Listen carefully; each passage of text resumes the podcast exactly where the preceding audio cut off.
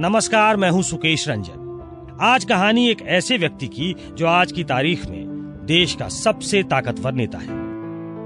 अब इसके बाद गेस वर्क की ज़रूरत नहीं है। ये कहानी ऐसी है जिसमें नरेंद्र मोदी एक इमारत की दूसरी मंजिल के कमरे में बंद थे और नीचे गुस्साई भीड़ उस मंजिल पर पहुँचने को आमादा कहानी 22 साल पुरानी है और किसी को याद हो, न हो। लेकिन शानदार यादाश्त के धनी मोदी जी को एक एक बात याद होगी जो मैं सुनाने जा रहा हूँ। याद उनको भी होगी जो उस वक्त घटना के चश्मदीद थे। आपको मालूम ही है, नरेंद्र मोदी मुख्यमंत्री 2001 में बने। उसके पहले वे संगठन के लिए काम किया करते थे। सन 2000 में अटल बिहारी वाजपेयी की सरकार ने जिन तीन राज्यों का विभाजन किया, उसमें एक मध्य प्रदेश था। नया राज्य बना छत्तीसगढ़। मध्य प्रदेश में उन दिनों शासन था कांग्रेस का। दिग्विजय सिंह वहाँ के मुख्यमंत्री थे। जब छत्तीसगढ़ अस्तित्व में आया तो कमान सौंपी गई, नौकरशाह से बने कांग्रेस के तेज तरार नेता अजीत जोगी को। बीजेपी वहाँ विपक्ष में थी।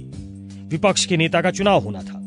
बीजेपी ने केंद्रीय पर्यवेक्षक के तौर पर रायपुर भेजा अपने महासचिव नरेंद्र मोदी को। मोदी को सारे विधायकों से बात कर वहाँ विपक्ष के नेता की घोषणा करनी थी। कई दावेदार थे, लेकिन एक नाम वहाँ की राजनीतिक हलकों में खूब चल रहा था, और वो नाम था ब्रजमोहन अग्रवाल का। ब्रजमोहन युवा नेताओं में थे। मध्य प्रदेश के कई बड़े धुरंधरों का समर्थन भी उन्हें हासिल था। लेकिन पार्टी और मोदी जी की राय कुछ और ही थी। वे किसी आदिवासी को विपक्ष के नेता के पद पर बिठाना चाहते थे। और उसमें नंद कुमार साय का नाम सबसे प्रमुख था। खैर, विधायक दल का नेता चुनने की प्रक्रिया शुरू हुई। जैसा कि राजनीति में होता है, बैठक में इस पद के प्रमुख दावेदार ब्रजमोहन अग्रवाल से ही नंद कुमार साय के नाम का प्रस्ताव रखवाया गया। भारी मन से उन्होंने साय का नाम आगे किया, उसके बाद कई और विधायकों ने इस प्रस्ताव का समर्थन किया। नंद कुमार साय को आधिकारिक तौर पर विपक्ष का नेता चुन लिया गया था।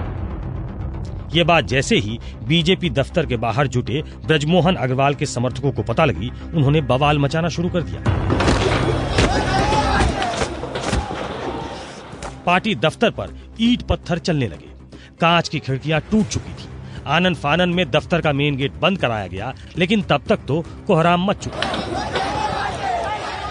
दफ्तर पर खड़ी तीन गाड़ियाँ आग के हवाले हो चुकी थी। अगर मुझे सही से याद है तो उनमें से एक गाड़ी प्रदेश के प्रभारी लखीराम अग्रवाल की थी और दूसरी गौरी शंकर अग्रवाल की समर्थकों के बीच मारपीट हो रही थी और कार्यकर्ता किसी तरह दफ्तर की पहली और दूसरी मंजिल पर घुसने को आमादा थे। जहाँ नरेंद्र मोदी सहित पार्टी के सभी बड़े नेता मौजूद थे। मौके की नजाकत को देखते हुए मोदी जी, संभागीय संगठन मंत्री विजय शर्मा सहित कई बड़े स्थानीय नेताओं को एक कमरे में जाने को कहा गया। सभी उस कमरे में चले गए और कमरे को बंद कर दिया गया। हो हल्ला हंगामा चल ही रहा था, लेकिन इसी बीच बीजेपी दफ्तर से किसी ने पुलिस को खबर दे दी थी कि यहाँ हालात बेकाबू हो रहे हैं। पुलिस की कई गाड़ियाँ मौके पे पहुँच गई। पुलिस के पहुँचने के बाद पार्टी के नेताओं ने चैन की सांस ली। थोड़ी देर में हालात पर काबू पा लिया गया था। फिर वो दरवाज़ा खोला गया, जिसमें पार्टी के प्रमुख नेताओं को सुरक्षा कारणों से बिठाया गया था। खैर, इस बवाल से पार्टी के फैसले पर कोई असर नहीं पड़ा।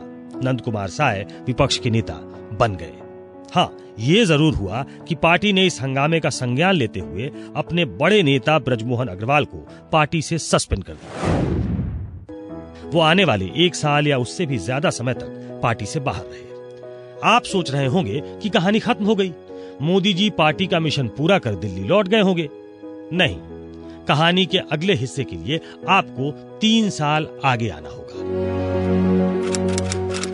जुलाई 2003 बीजेपी की राष्ट्रीय कार्यकारिणी थी। यह आयोजित की गई थी रायपुर में। पार्टी की सारी टॉप लीडरशिप रायपुर में थी। तब केंद्र में वाजपेयी जी की सरकार थी।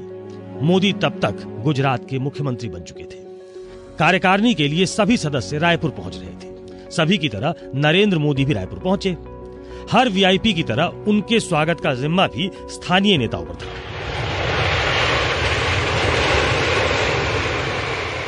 एयरपोर्ट पर उतरने के बाद मोदी वहाँ पहुँचे जहाँ उनके रुकने का इंतज़ाम था। वो होटल था चिदम्बरा आजकल उसे क्लार्क्स के नाम से जानते हैं। सभी स्थानीय नेता कतार में खड़े होकर उन्हें बुके दे रहे थे। तब तक ब्रजमोहन अग्रवाल भी पार्टी में वापस आ चुके थे। सबका अभिनंदन स्वीकार करते हुए मोदी जी ब्रजमोहन अग्रवाल के सामने पहुँचे। उनसे बुके लिया और हँसते हुए बोले हाँ भाई, इस बार ब्लैक कैट कमांडो के साथ आया हूँ। और हंसने लगे। सारे नेता भी उनके साथ ठहाके लगा रहे थे।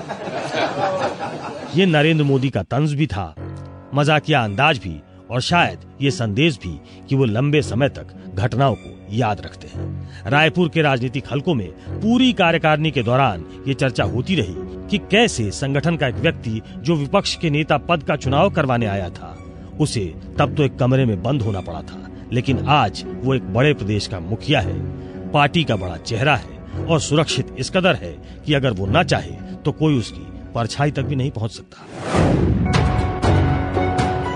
ये थी आज की कहानी। सुनाऊँगा कोई और किस्सा, लेकिन उसके लिए करिए थोड़ा इंतज़ार, क्योंकि राजनीतिक किस्से तो है, सिर्फ़ मेरे हिस्से।